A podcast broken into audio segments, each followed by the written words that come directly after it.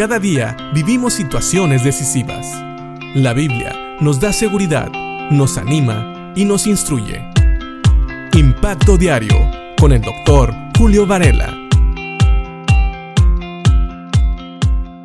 Cuando he compartido el Evangelio con algunas personas, una de las cosas que he notado que más les cuesta entender y sobre todo aceptar es el hecho de que son pecadores. Y cuando digo son, no me refiero a que todos los demás no lo sean, sino que más bien cuando estoy hablando con ellos tengo que apuntar al hecho de que todo ser humano es pecador, que ha pecado contra Dios, que le ha fallado, que le ha ofendido. Y para mucha gente esto viene a ser como un balde de agua fría.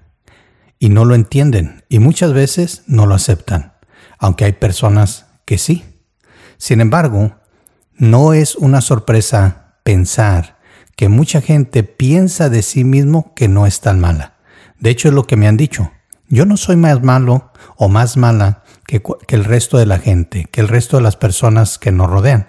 Y sabes, hasta cierto punto tienen razón, porque el problema del pecado es un problema de la humanidad, no solamente de un grupo o de un individuo que esté en particular siendo apuntado.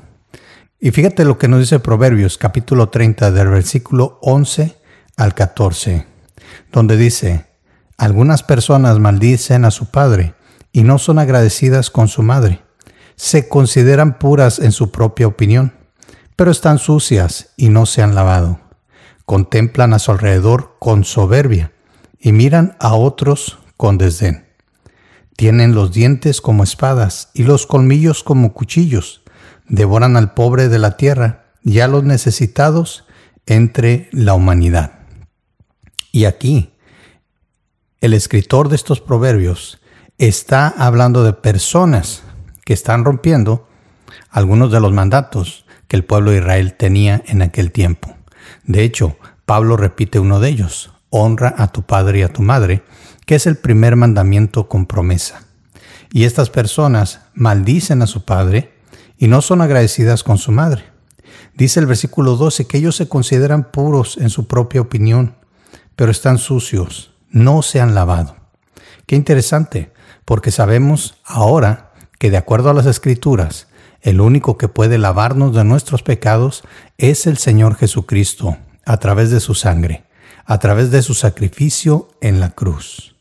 Y no solamente eso, estas personas se creen superiores a los demás porque contemplan a su alrededor con soberbia y miran a otros con desdén, es decir, con desprecio. Esta es la actitud de personas que no han conocido a Dios y no reconocen sus fallas, no reconocen su pecado. Dice que tienen los dientes como espadas y los colmillos como cuchillos. Imagínate eso. Están dispuestos a destruir a cualquiera devoran al pobre de la tierra y a los necesitados entre la humanidad. Esta porción de las escrituras, esta porción de estos proverbios, comienza con unas personas que maldicen a su padre, lo cual rompe el primer mandamiento con promesa de honrar a su padre y a su madre. Pero también termina diciendo que devoran al pobre y al necesitado, otra ley que tenía el pueblo de Israel, de ayudar a los pobres, de ayudar a los necesitados, a los huérfanos y a las viudas. Sin embargo, estos hombres, estas personas, iban en contra de todo lo que Dios enseñaba. Esa es la actitud de personas que no han reconocido su condición espiritual, que no reconocen su pecado. Siempre se creen superiores, sino iguales en el sentido de no necesitar nada de Dios. Así como mucha gente rechaza a Dios, ellos se sienten con el mismo derecho. Y sabes, pues tienen razón, ellos pueden rechazar, pero no porque sean buenos, no porque no necesiten salvación, sino porque no reconocen su necesidad de ella. Oremos por estas personas, porque sabes, tal vez en algún tiempo tú y yo fuimos así. Así que no vemos estos proverbios para condenarlos, sino para saber que hay personas que batallan para entender las verdades espirituales. Básicamente estos proverbios están reflejando la naturaleza humana sin Cristo. Y sabes, como dijo Pablo, tú y yo éramos así. Tú y yo estábamos ahí. Así que oremos por estas personas y compartámosles el Evangelio, porque ellos también necesitan salvación.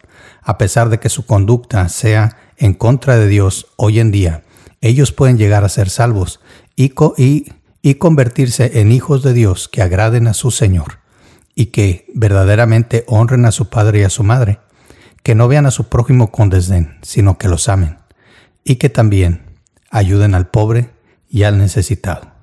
Piensa en esto, porque esta es la transformación que solamente la sangre de Cristo puede traer en las personas, y lo sabemos, porque la trajo en nosotros. Piénsalo y que Dios te bendiga.